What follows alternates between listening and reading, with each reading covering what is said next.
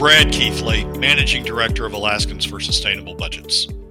Welcome to the weekly top three, the top three things on our mind here at Alaskans for Sustainable Budgets for the week of April fifth, twenty twenty-one. The weekly top three is a regular segment on The Michael Duke Show. The show broadcasts on Facebook Live and via streaming audio from the show's website, weekdays from six to eight a.m. I join Michael weekly in the first hour of Tuesday's show from six twenty-five to seven a.m. for a discussion between the two of us about our three issues. We post the podcast of our discussion following the show on the Alaska for Sustainable Budgets Facebook, YouTube, SoundCloud, and Spotify pages, also on the new Alaskans for Sustainable Budgets website, as well as the project's page on national blog site, medium dot com. You can find past episodes of the weekly top three also at the same locations. Keep in mind that in addition to these podcasts, during the week, you also can follow and participate in the discussion with us of these and other issues affecting Alaska's fiscal and economic condition by following us on the Alaska for Sustainable Budgets Facebook page and through our posts on Twitter. This week, our top three issues are these. First, we are increasingly concerned the combination of some oil price recovery and the incoming federal rescue dollars will be enough to let the legislature dodge facing up to the state's fiscal situation yet again. Second, we take a look at what's going on with the Alaska economy. Most of it is challenging, but it's not as bad from an income perspective as one might think. And third, we discuss the importance of demonstrating support for S J R one, Senator Wielechowski's proposed constitutional amendment, at Friday's Senate Judiciary hearing. And now, let's join Michael. We start off with Brad and uh, and the discussion of the weekly top three. Number one, which is the fear and the danger that we've been talking about here for the last few days, is everybody starts looking at all this CARES Act money and this new A R P money that are coming that's coming down the pike, billions and billions of dollars going out to the various states and everything else. Uh, and the fear that uh, the legislature is just going to use this money to kick the can down the road and move forward uh, with business as usual. Brad joins us now to discuss. Good morning, sir. Good morning, Michael. How are you doing? You know, I'm um, cautiously optimistic. I'm cautiously pessimistic. I'm somewhere in the middle right there. I, I don't know which way to go at this point.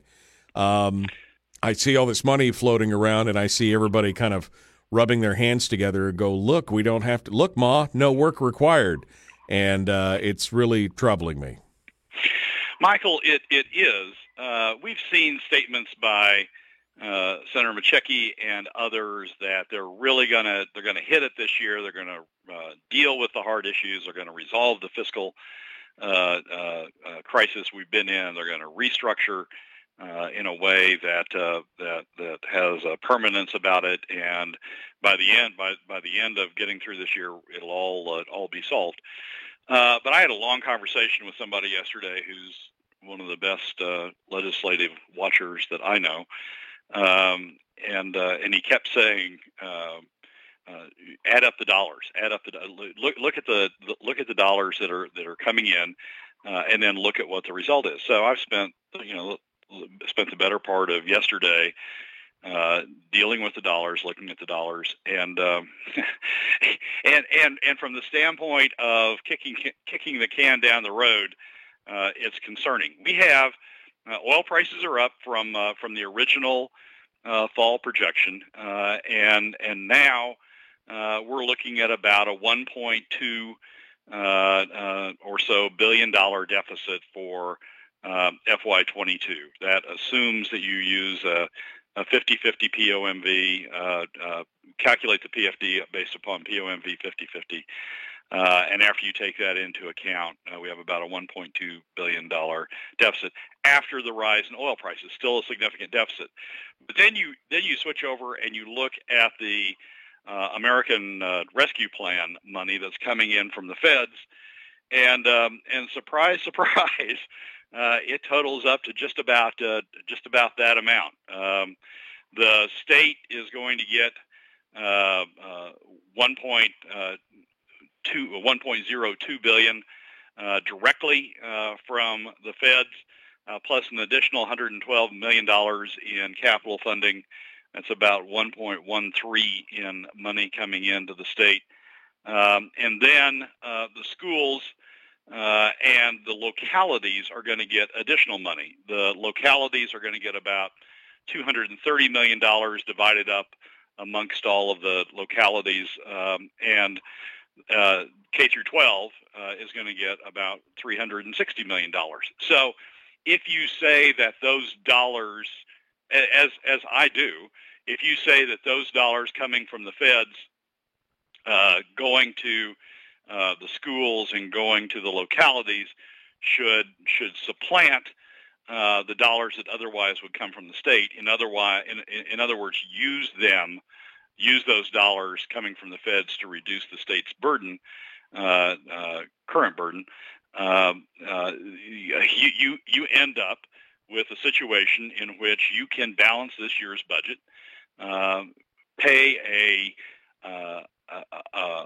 a P O M V fifty fifty uh, P F D, Um, and, and make it out of the year uh, uh, fine.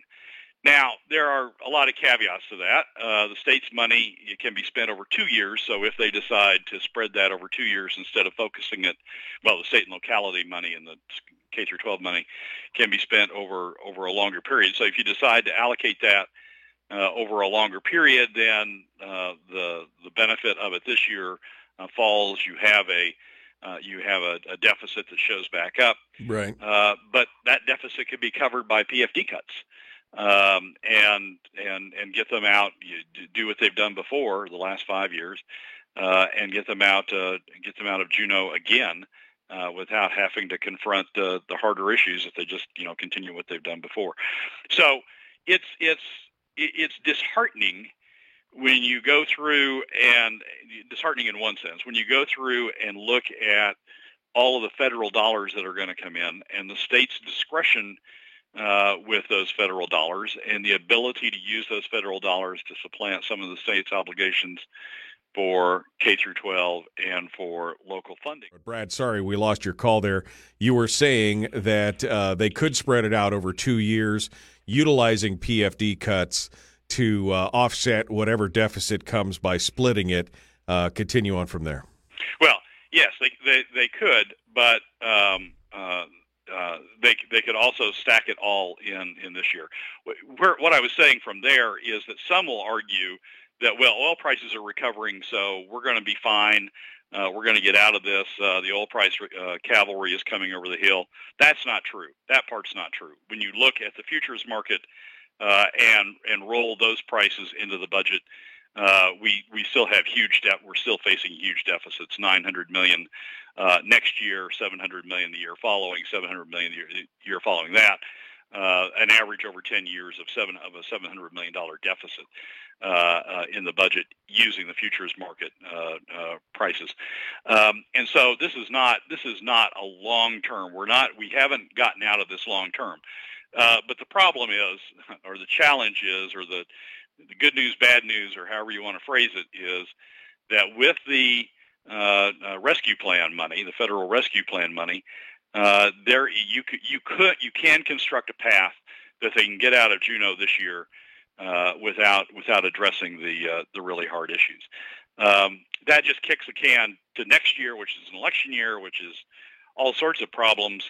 Um, uh, and and if they if they if they tried to address that by by splitting the federal money over this year and next year using P F D cuts to balance the budget uh, those two years, conceivably they can do it. That kicks the can down into F Y twenty-four uh, by the time we confront it then. I, I I think that I think the long and the short of it, Michael, is it's it's concerning uh, that.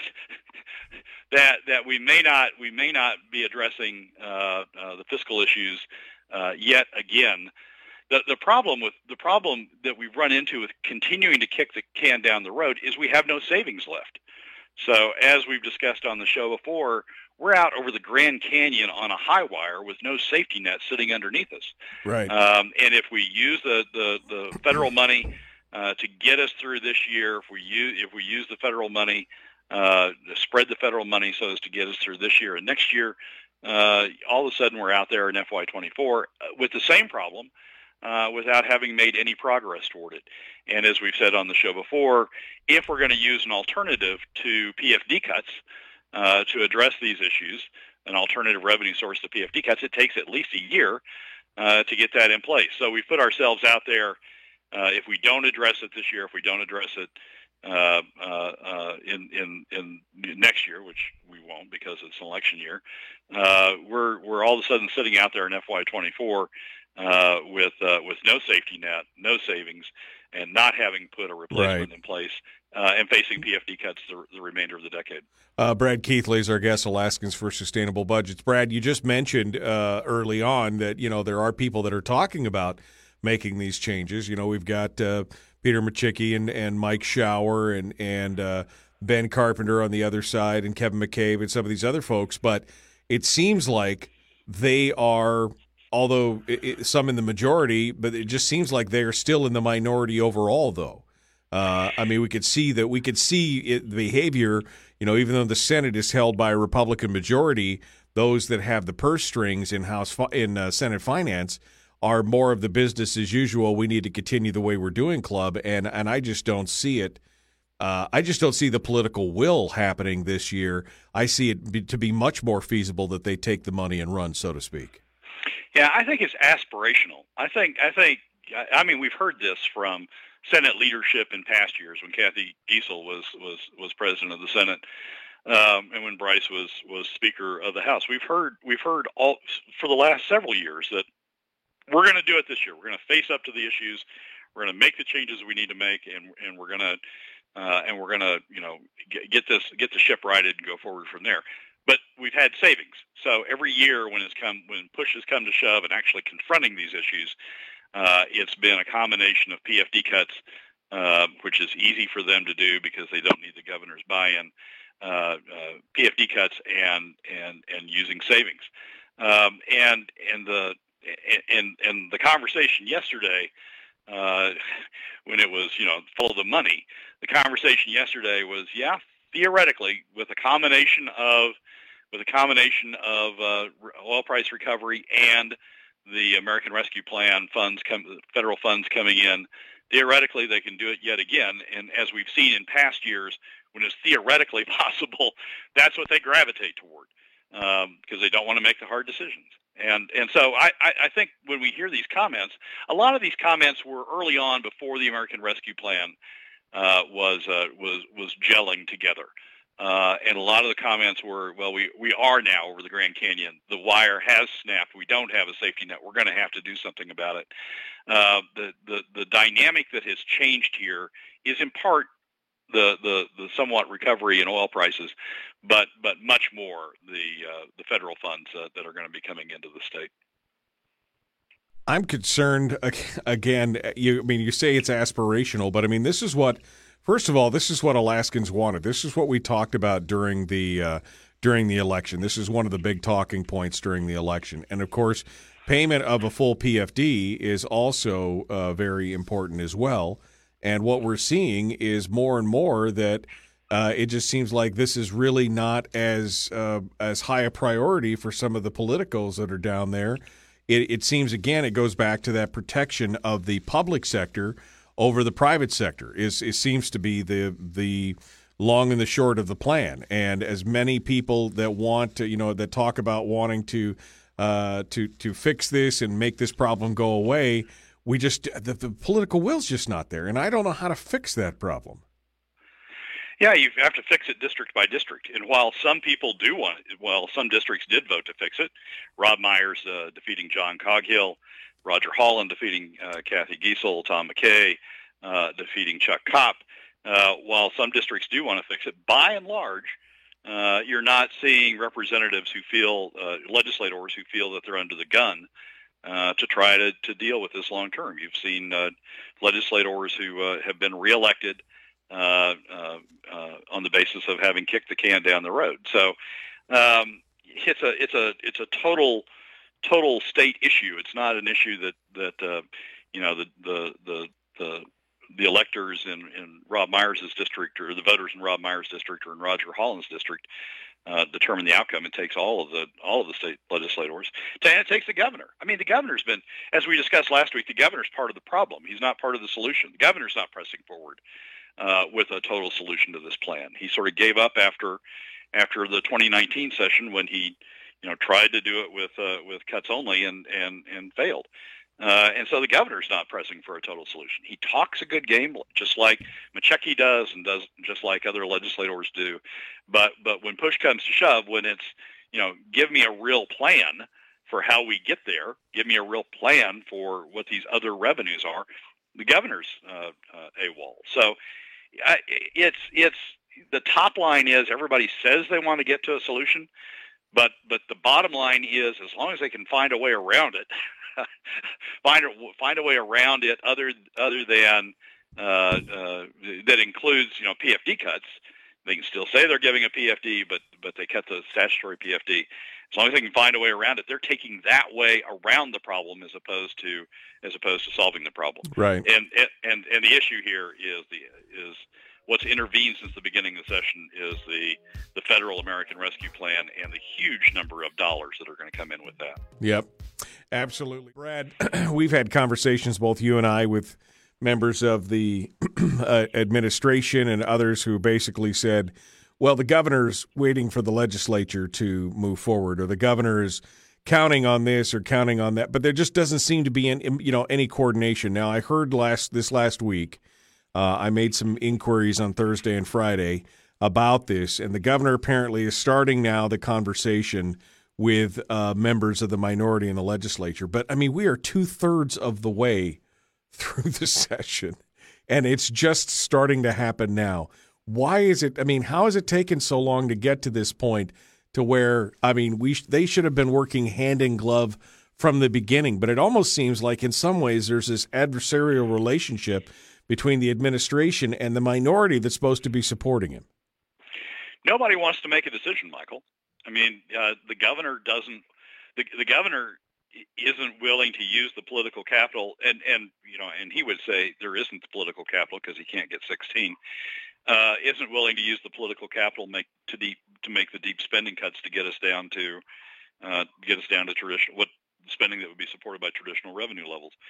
Um, the The governor doesn't, and, and then the governor doesn't want to make a decision on what the other revenues are. I mean, his ten-year plan admits that that we have continuing deficits throughout the, the remainder of the decade. When you use uh, the current futures market prices for oil, it shows that we continue to have deficits throughout uh, uh, the remainder of the de- decade. Uh, the governor's ten-year plan admits that we need other revenues, but he's not willing to step up and and and articulate what those other right. revenues say what they are. Be. Right. No, his his plan is here's a line item that says four hundred million dollars in new their new cuts or revenues.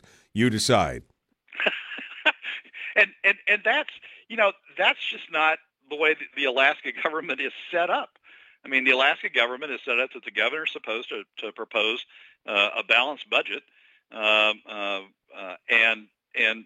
And he's not doing it. I mean, the he would argue, he might argue that, well, F Y twenty-two can take care of itself because, you know, I'm I'm using these these excess, these E R A overdraws to, to balance the budget. But even he admits that in F Y twenty-three, this, these deficits need new rev that we need new revenues, and and even the administration admits that it takes a year to set those up. Uh, yet he's not proposing what they would be, um, and and. You know, the governor can say it's the legislature's responsibility. He's waiting on the legislature, but it's his responsibility. That's that's the way the Constitution and the statutes set it up. It's his responsibility to propose a balanced budget, and and you know, and just you know, having a line item that says other revenues isn't isn't it. So I nobody wants to make a decision. I mean, they're just sitting down there, everybody finger pointing at everybody else. The the minority. Uh, uh, uh, is saying, Governor, you need to make these spending cuts. The governor is saying, I tried that before, and you guys didn't back me up.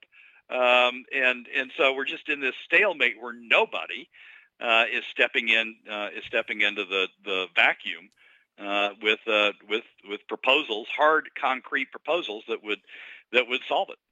Uh, some one of the legislators said, well, that was a different legislature. that didn't back him up. Because, again, that was part of the problem, was that he could not get the sixteen to stand behind the cuts, because it was all good, fine and well and good to cut government until, oh, no, you can't cut that. That's in my backyard. You know, uh, you can't cut that. That's my pet program. You can't cut that. My constituency would yell if you did that. And so he couldn't get to the sixteen.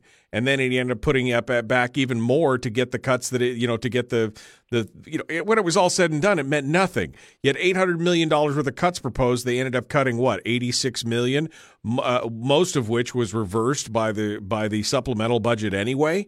I mean, it ended up being basically a, a zero-sum game. And and yet that's where we sit. Now, we do have a different legislature, but does that mean that it's any better? Yeah, surely, and I don't know this for sure, but surely the administration has done a head count. Surely the administration has gone to these new legislators and said, okay, I'm going to, if I cut, you know, this amount of money out of these places, will you back me up? Um, and and surely they have done that. But but you, you see hints of why that doesn't work, of why that doesn't come together. I mean, we had the, the D M V closings, right? Uh, with the the, uh, the Commissioner of Administration proposed to to cut to close a bunch of uh, D M Vs. Now, the the Bush protected their D M Vs, but in the middle of all this, we had the Kenai delegation, uh, uh, Representative Vance and Representative uh, Carpenter, uh, re, uh, uh, objecting to closing the Homer uh, D M V. I understand there are good reasons for that.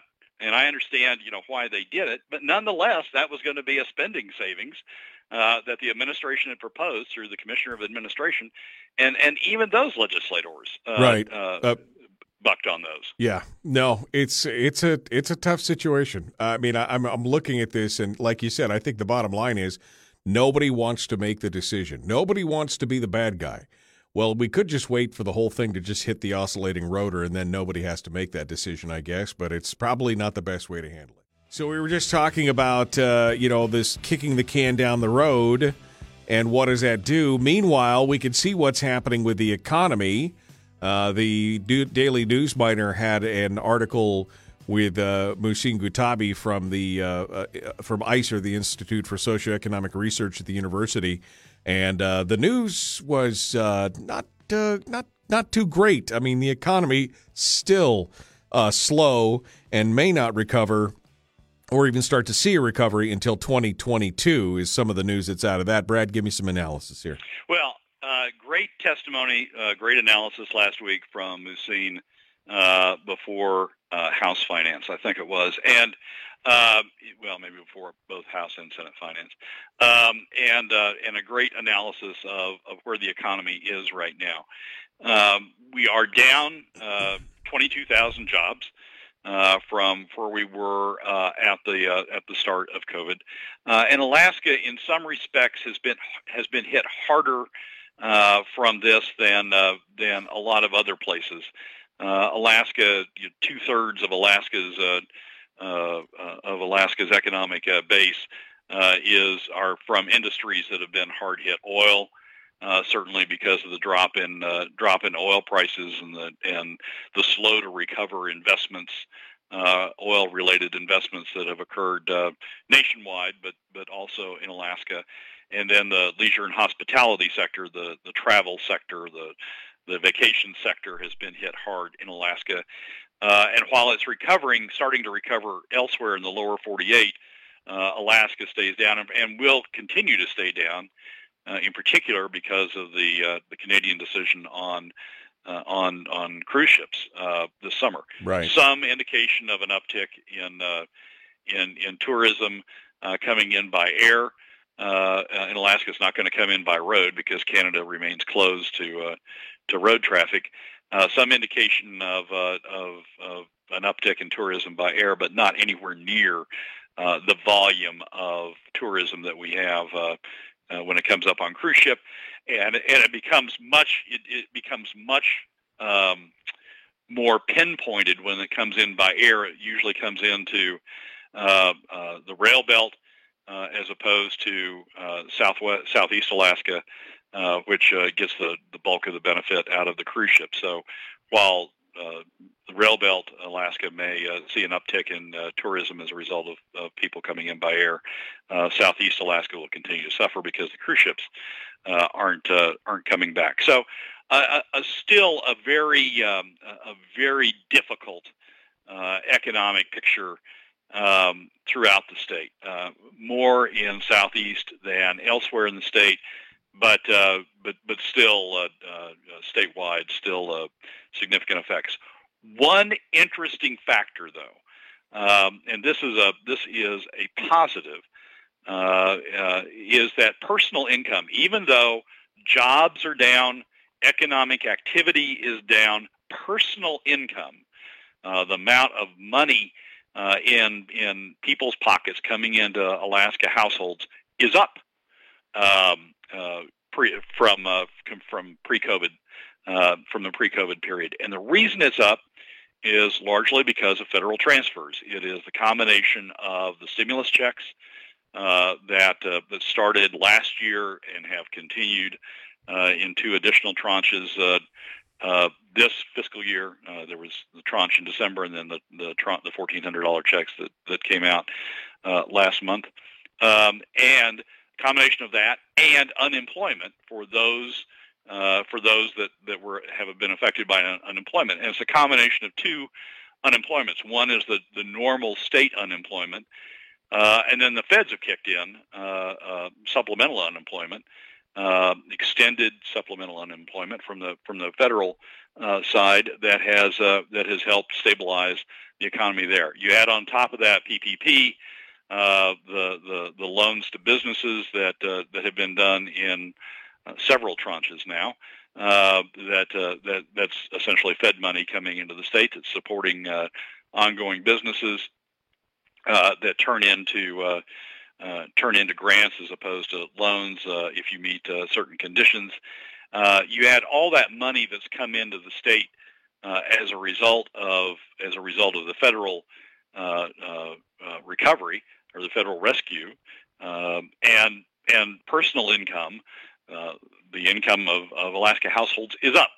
So we've got we've got we got an economy that is in a way zombie-like. I mean, we've got an economy that is that is down on jobs, down on economic activity, but up on personal income.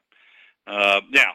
You, the, the the hope is, or the, the government's belief is, federal government's belief is, once economic activity uh, opens back up, that the excess personal income will will float into the economy. People will feel comfortable spending again. They'll sort of spend down what evidently has gone into savings uh, because it's not gone into economic activity, uh, and generate uh, sort of recovery economic activity, uh, and and get us back to uh, get us back to normal. But it's um.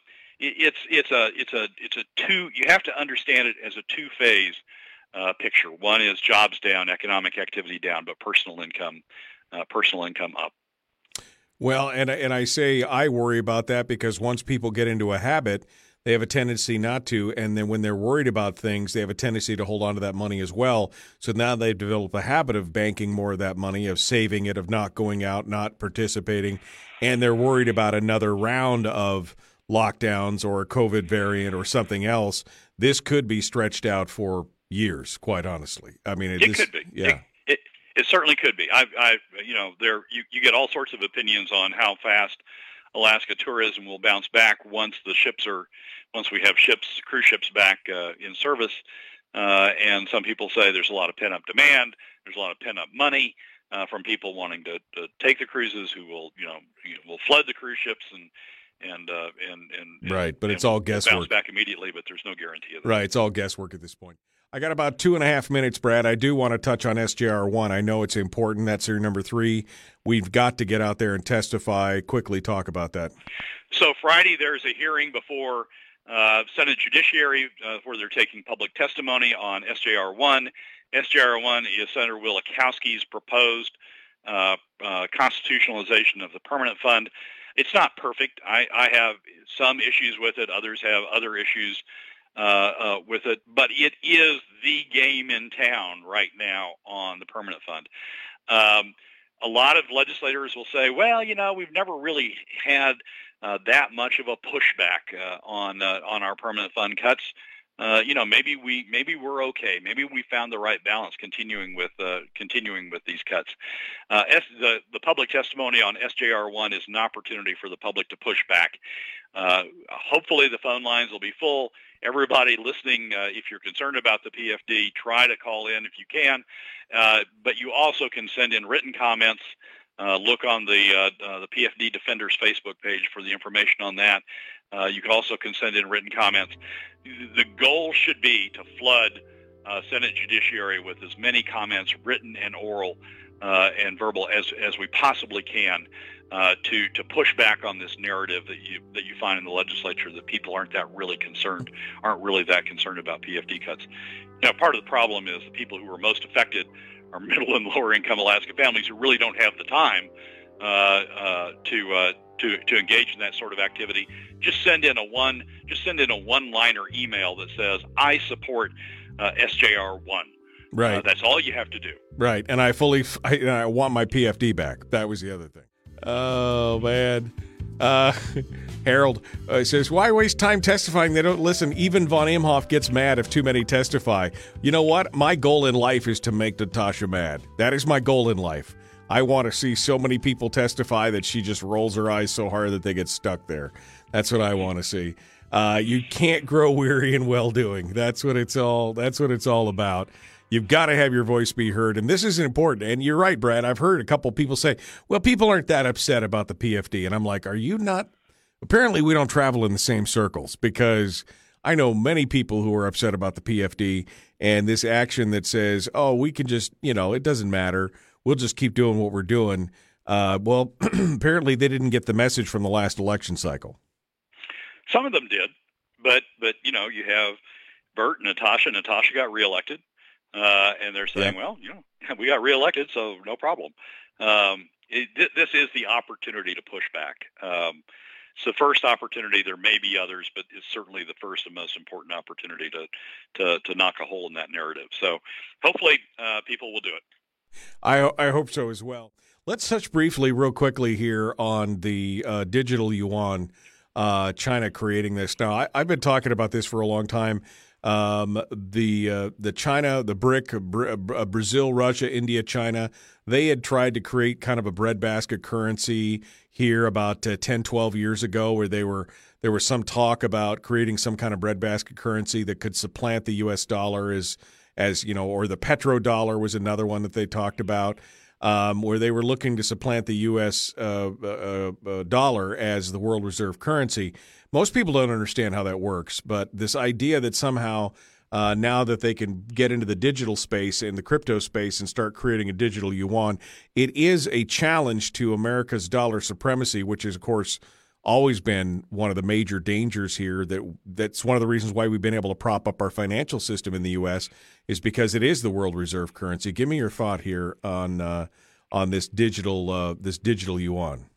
Well, it is. It is. Uh, I mean, we've had challenges to the dollar before. The euro uh, is another example. The European currency is another example that people thought was going to, you know, uh, undermine undermine the dollar. We've had challenges before. We've over, overcome those challenges. So it's easy to say, yeah, we'll work past this one too. But but this is this is entirely different. It is it is a disruptive uh, uh, technology, if you will. Uh, to the to the dollar that some or many are comparing to Amazon's uh, disruption of the retail industry, uh, Uber's disruption of the of the taxi industry, and and they are they are saying that the digitization of currency uh, is has the ability uh, to do the same thing, um, and and you're exactly right. The, the a lot of our econ a lot of the federal economy, uh, federal government. Uh, uh, uh, uh, Uh, fiscal approach is is is predicated on the exceptional, extraordinary advantage that, that the U S has because of uh, because of the U S dollar's role uh, in uh, in in the world economy, because of its role as a reserve currency. We can run these deficits that we've run. We can we can uh, enjoy the low interest rate, rates we've run, because people just come to uh, people are, are are come to the dollar because that's what the the world economy uh, is sort of is sort of based on. If the if if the Chinese or someone is able to find a way to undermine that, be disruptive to it in the same way Amazon has been to the retail industry, uh, and Uber has been to the to the taxi industry. If the Chinese or someone are, is able to find a way to disrupt that through technology, through the digitization of currency, uh, America's uh, advantage, extraordinary advantage uh, from its from a fiscal standpoint, uh, uh, declines rapidly, uh, uh, potentially evaporates. And, and and what we've seen as as a as a comfortable situation from a federal standpoint of running these deficits, running these debt, because interest rates to the uh, the borrowings uh, uh, for the Treasury have been at such low, low rates, borrowings by the Treasury have been at such low, such low rates. Uh, if uh, if if the digitization of currency uh, uh, uh, is able to undermine that, then you know we're talking about significant changes to our fiscal structure. We're talking about significantly higher interest payments, uh, significant burdens from uh, uh, from from the amount of uh, national debt that we've accumulated and the deficits that we've run, uh, and and a, and a substantial change then in in in how we approach our fiscal structure, either well, increasing taxes or reducing spending, and not being able, yeah, exactly, and not being able to borrow anymore. I mean, that's the thing. We're inflating and borrowing, uh, and we would be unable to do that. There would be no more votes on raising the debt ceiling. There would be no more, because again, uh, that th- that money would basically be coming due, and people would say, "Well, we're not going to allow you to inflate your currency anymore because we need to be paid back. Because if not, we'll trade in some other currency." I mean, this is the wheelbarrows of money for bread kind of situation. Yeah, it's not. It's not so much that we wouldn't be able to borrow. It's that we. It's that we would have to pay very high rates, exorbitantly high, or much higher rates. I don't know if exorbitant is the right word, but much higher rates, interest rates than we're currently paying. Um, and and so the cost of of, of government uh, would be would be increased substantially as a result of of higher. of higher interest costs. I mean, we're already paying three hundred billion dollars a year in interest. Uh, that's a, you know, at a, at a one percent interest rate, uh, you just, you know, let's say we had to pay three percent, let's say we had to pay four percent, just multiply that three hundred billion dollars by, uh, by whatever percent you want to apply. And, and that's increased spending every year, increased spending every year. Um, and, and if we don't, if we don't get it under control, additional increases in spending. People say it can't happen. I understand that. We've had challenges before, the Euro, BRIC, as you're talking about, as you were talking about. We've had those challenges before, but but but people are comparing this. People who understand these these issues are comparing it the, the potential disruption to Amazon uh, uh, in the retail market and to Uber in the in the taxi market, and and that's understandable. We see right, what right. technology did in those industries. All right, Brad. Well, we'll be watching it. Appreciate you coming on board. Thank you so much. As always, uh, great show for you today. Thank you for being part of it. Michael, as always, thanks, uh, thanks for having me. Well, that's a wrap for another week's edition of the Weekly Top three from Alaskans for Sustainable Budgets. Thank you again for joining us. Remember that you can find past episodes on our YouTube, SoundCloud, and Spotify pages, and keep track of us during the week on Facebook and Twitter. This has been Brad Keithley, Managing Director of Alaskans for Sustainable Budgets. We look forward to you joining us again next week on the Weekly Top three.